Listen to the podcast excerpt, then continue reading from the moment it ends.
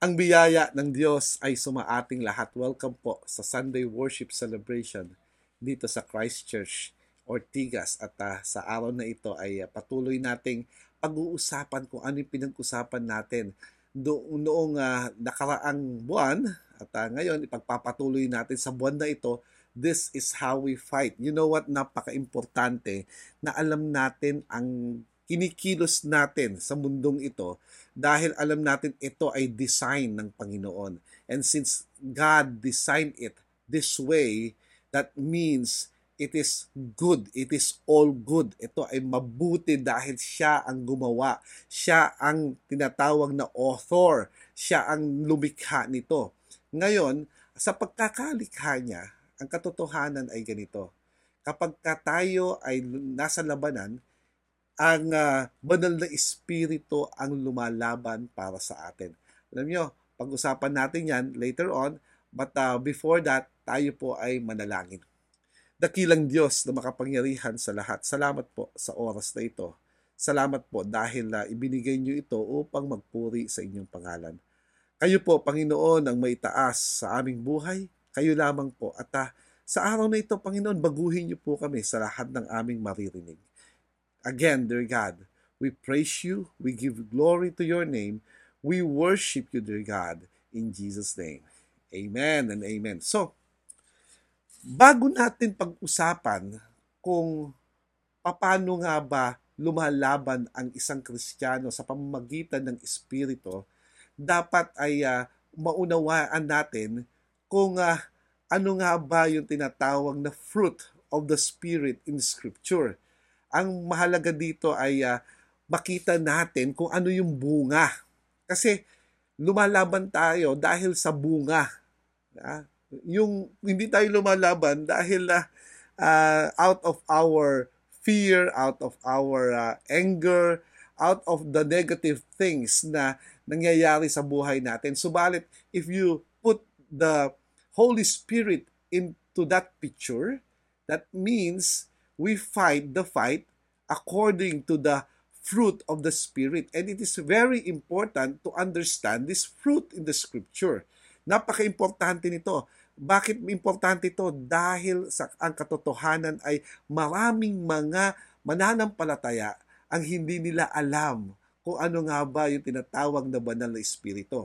This is God's design for us that God dwell in us and since God dwell in us that means we must recognize him and we must fight this fight according to his design. And that design is that what we call the holy spirit that is in us.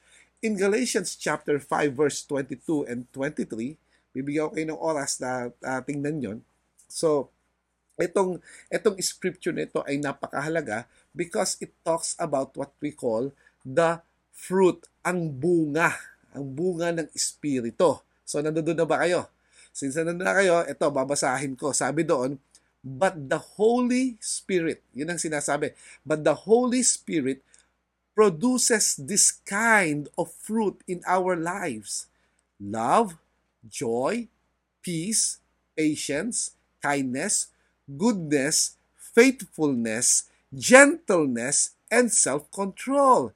There is no law against these things. So, tandaan natin na itong bunga na ito, uh, ito ay uh, mananaig dapat sa tuwing tayo ay lumalaban sa Diablo. Pagka nakita natin na tayo ay uh, uh, patuloy na nagkakaroon ng uh, mga bagay na na uh, paghihirap sa buhay, ito ay masasabi nating at- attack ng uh, ng kaaway, that means we actually fight the fight using the fruit of the spirit. Now, the first thing I want to point out is that uh, even though Paul lists nine character traits that show the fruit of the spirit, he also states that the fruit is singular, not plural. Sabi niya, sa ibang mga translation sabi, but the fruit is, but the fruit of the Holy Spirit is. So it's a singular. He did not say the fruits of the Spirit. This would indicate that there is only one fruit of the Spirit, but that it is shown by a multitude of what we call character traits. Maraming character traits. Paul also uh, said in Ephesians that the fruit of the Spirit is part of learning how to walk in the light with the Lord. Learning and fighting. Di ba? Napakaganda nito. Napaka-action pack. Pagka alam natin, i-recognize yung tinatawag na banal na espiritu. That means, if we look at it in in the uh, perspective of God that is in us, masasabi natin na hindi tayo ang lumalaban ng mga laban ng buhay. Ephesians chapter 5, yung binabanggit ko patungkol kay Paul, verses 8 to 10, sabi niya, For you were once darkness, but now you are light in the Lord. Walk as children of light. For the fruit of the Spirit is all goodness, righteousness, and truth, finding out what is acceptable to the Lord. So, napaka um, napakaliwanag nito.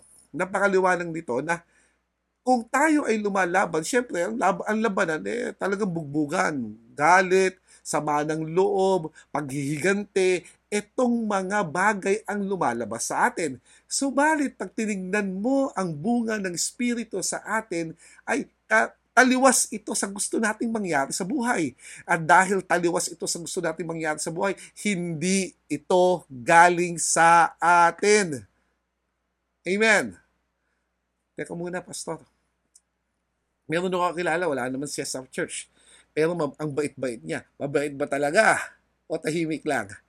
There are a lot of things that we need to understand about man. And one thing that I know in the scripture, it says that ang mga tao, walang sino man ang makakapagsabing siya ay walang kasalanan.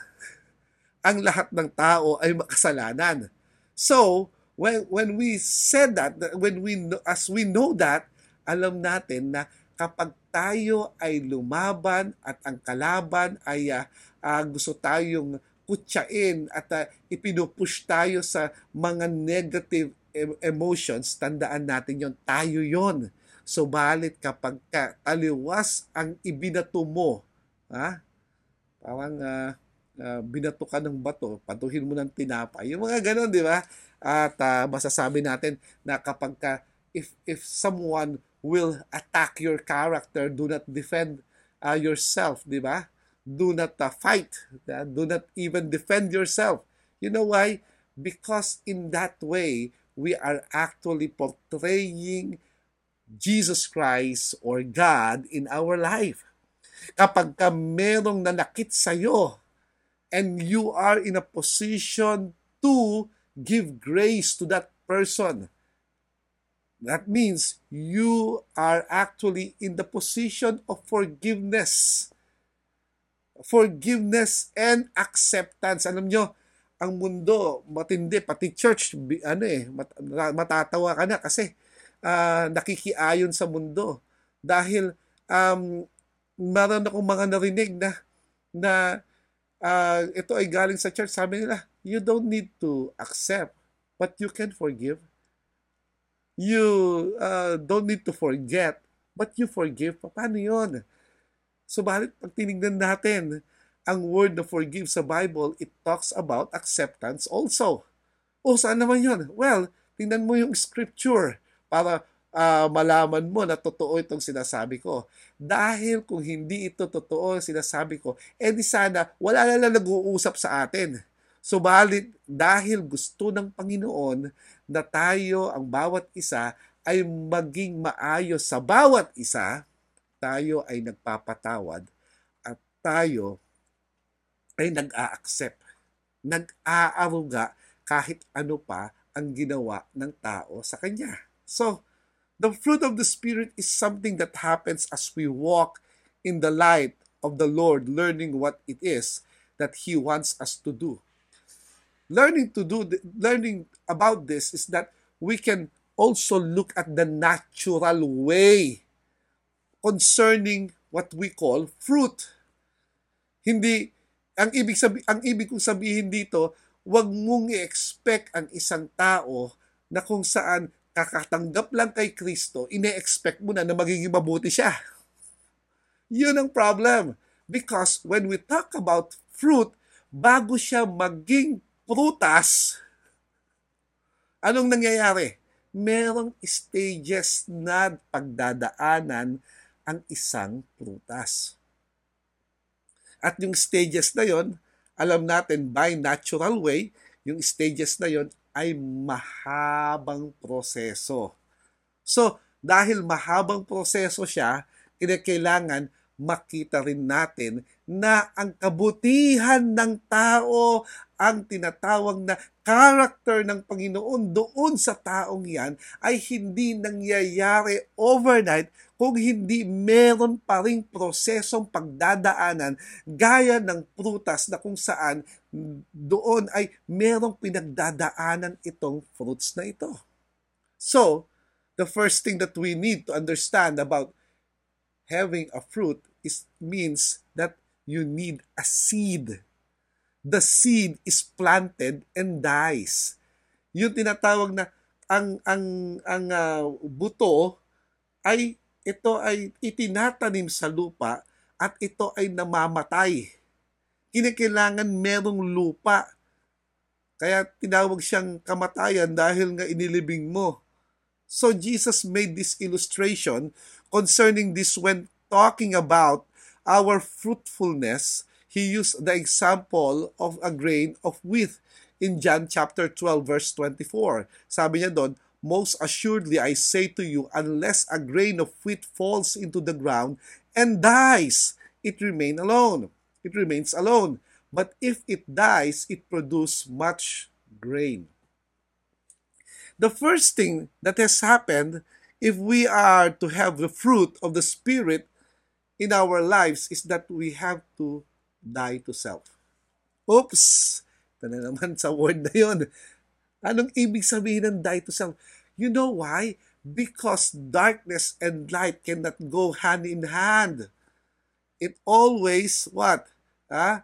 It always remove the light. The, the, the darkness, I should say. If the light uh, um, appears, darkness flee. Di ba? Yun ang principle. Hindi lang yung principle, that's the truth. It's not only a principle, it's a truth. When we say, um, when when light appears, darkness flee, katotohanan yon. At katotohanan din na kung saan kapag ka kinakailangang mamatay ang isang tao upang magkaroon ng tinatawag na buhay na walang hanggan.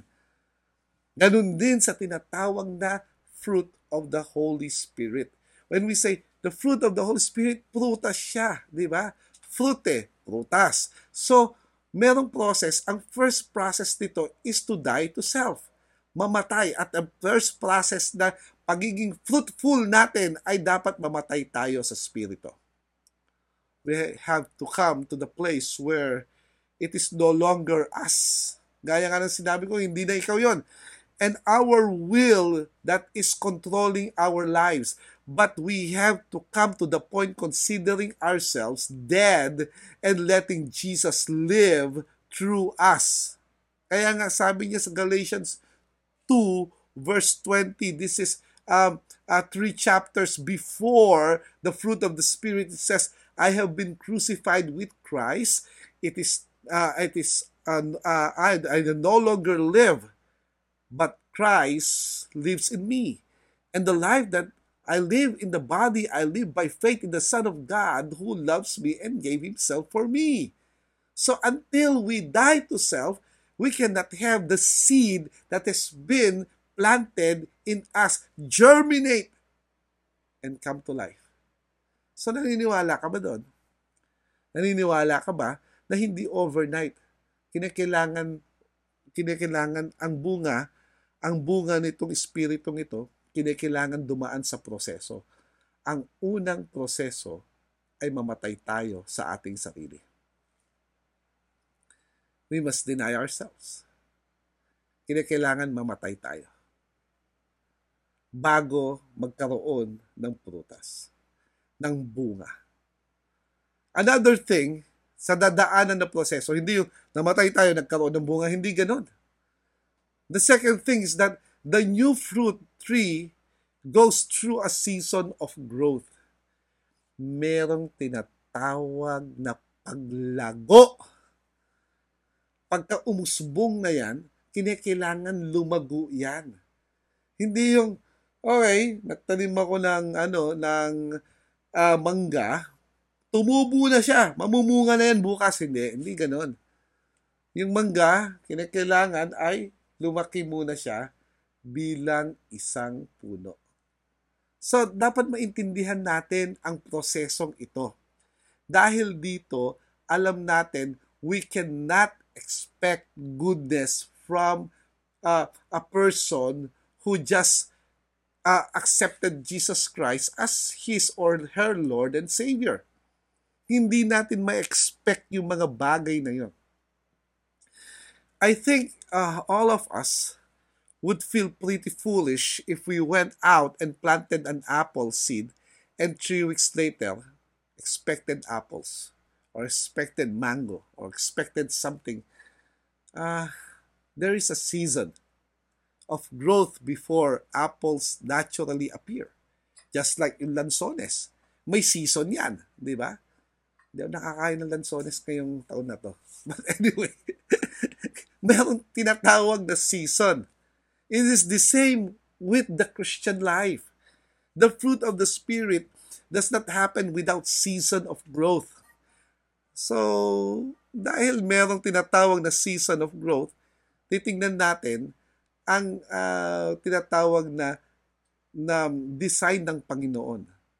Na yung design na yung kinakailangan magkaroon ng uh, built, di ba? It builds up on the inside of you a tree of that bear fruit. Sabi ni Jesus Christ sa Mark 4 verse 26. And he said, the kingdom of God is as if a man should scatter seed on the ground and should sleep by night and rise by day, and the seed should sprout and grow. He himself does not know how, for the earth yields scraps by itself first the blade, then the head, after the full grain in the head.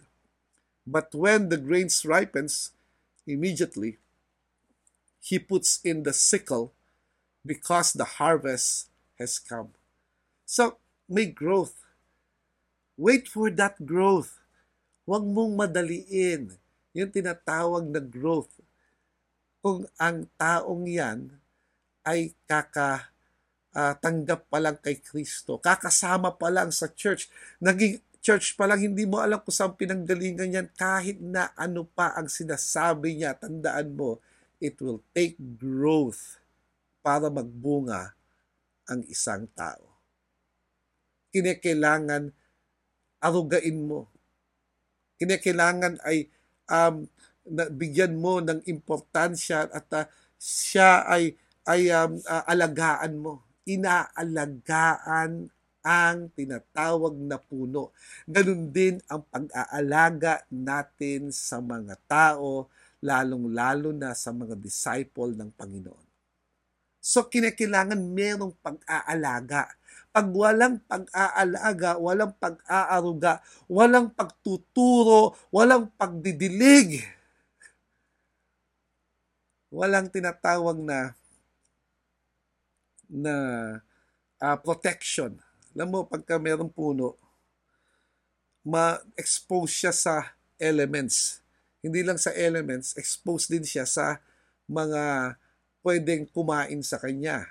Diba? Daming uh, mga baka, kabayo, so dinaanan ng pison. Hindi natin alam kung ano pwede mangyari pero lalagyan natin ng tinatawag na bakod upang magkaroon ng tinatawag na protection. Ganun din ang pag-aalaga natin sa mga disciple ng Panginoon. And if we look at it, merong tinatawag na oras.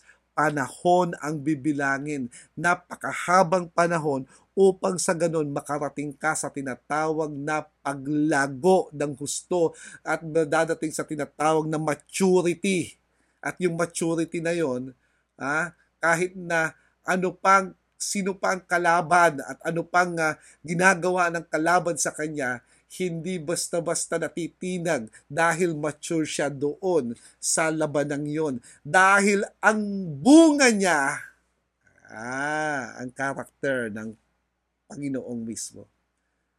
Because of the, these facts, we need to understand na ang paglago ay importante, mahalaga.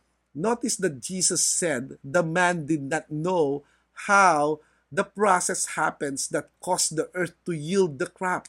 Hindi na intindihan. Di ba? It is a natural process that we know that we know happens but how something can die and then become alive is beyond our understanding. May kikwento mo ba yon? Ah, sa anak mo, may kikwento mo ba yon sa kapatid mo? Hindi mo kayang ikwento yon. Masasabi mo lang, alam mo, tinanim kasi kaya lumago. Yun lang ang kaya natin, di ba?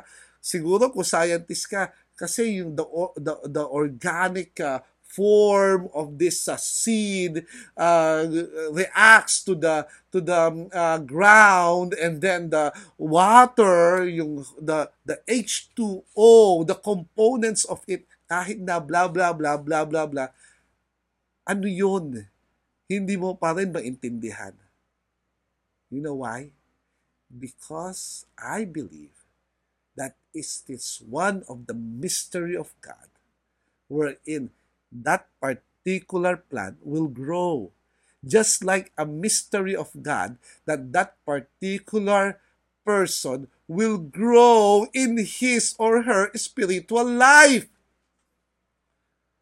The problem is this. We try to to uh, to do it on our own way, with our own resources, with our own strength. And we have this um, high expectation about this person. And yet, if that person fails, it leads us to what we call frustration. Parang ano to, uh, kakausap ko lang sa mga sa mga tiga Air Force eh, yung psychology of uh, survival uh, sabi ko, high expectation leads to, well, kahit naman sa, sa tinatawag na relationship, it leads to frustration. And frustration leads to anger. And anger leads to depression. So, ito yung mga dapat nating iniiwasan. Maiiwasan natin ang pagkabagsak ng isang disciple kung aalagaan natin hanggang makarating niya yung tinatawag na maturity na kung saan siya ay nagbubunga at ang bunga ay ang karakter ng Panginoon. Amen ba doon? Sana maintindihan natin to. So, this is where faith comes in. You have to have faith that God will bring forth the fruit in your life. Be content that since you are surrendered and allowing Him to live uh, instead of yourself, the fruit will come. The fruit will come. So,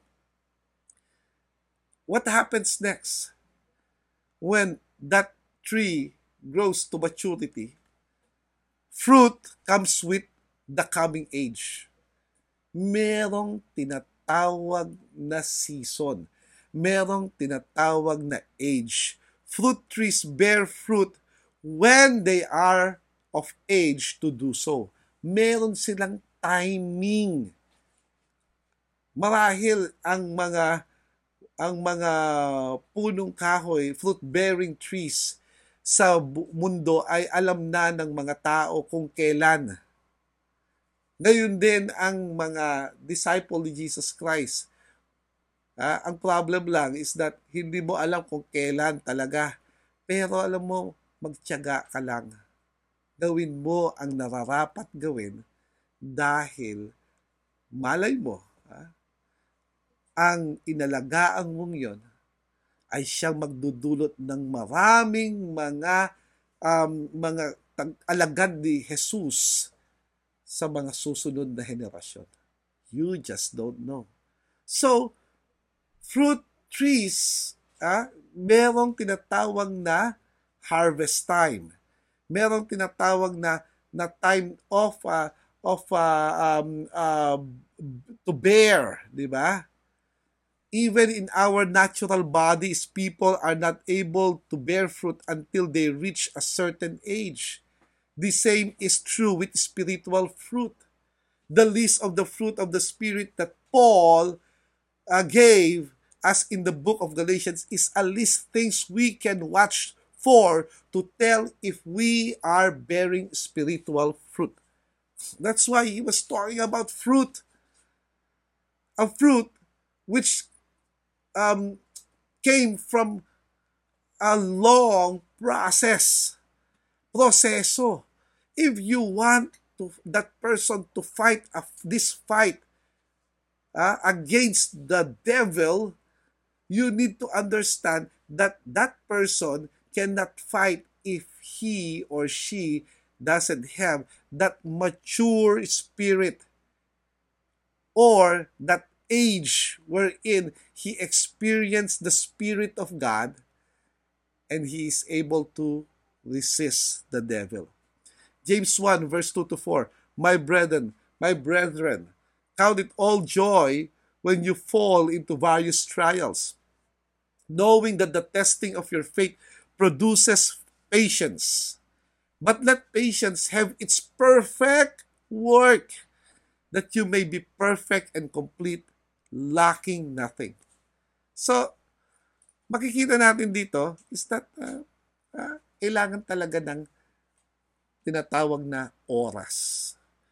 Kung nagmamadali ka, therefore, hindi mo makikita yung fruit ng banal na espiritu doon sa taong yon. So, ang kinakailangan natin ay ang Panginoon upang sa ganon, siya mismo ang gumawa ng paraan upang lumago sa pananampalataya ang taong iyon. Amen ba doon? Amen. So, now, if we can see the fruit of the Spirit in that person, then we can say, Hallelujah. We can say, Praise the Lord. At uh, alam natin na ang Panginoon ang siyang gumawa ng paglago. Ano ngayon ang mangyayari? Ang mangyayari, since this is singular, this is the, what we call, multitude of character traits, but there's only one fruit, the character of God. And the character of God produces what? Huh? Love, joy, peace, patience, kindness, goodness, faithfulness, gentleness, and self-control. And self-control ulit. At self-control ulit. At self-control ulit. Bakit pa ulit-ulit ang self-control?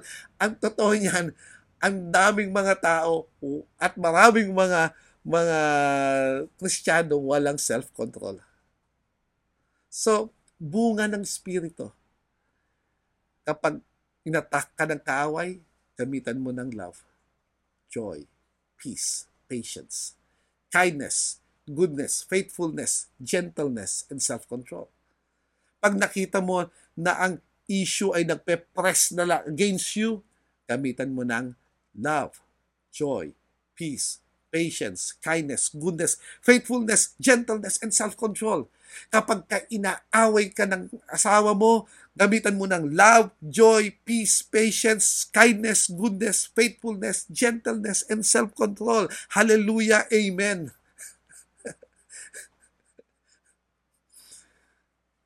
Napakahirap. But the truth is this, there is no law against these things. Sabi ni Paul. So, we fight this fight by the Holy Spirit. And with the Holy Spirit, we know we can engage in any fight of the devil because we have love, joy, peace, patience, kindness, goodness, faithfulness, gentleness, and self-control. Hindi natin kinakailangang maging marahas. Hindi natin kinakailangan maging mapagmataas. Hindi natin kinakailangan magkaroon ng galit sa puso, but we forgive. Can you imagine if you apply all these things? We can forgive. This is how we fight. We fight this fight, this battle, this war against the devil. And you know what? The Holy Spirit is with us. We fight with the Holy Spirit of God. That is how we fight. Sa nawa, ang bawat isa sa atin ay uh, i-recognize ang banal na Espiritu. At nawa, ang bawat isa sa atin ay i-practice, nag-i-practice ang mga bagay na ito. Matuto tayong lumago. Gamit ang uh, kabanalan ng banal na Espiritu. At sa paglago natin, huwag nating madaliin. Dahil alam natin na darating ang bunga sa tamang oras. God bless you.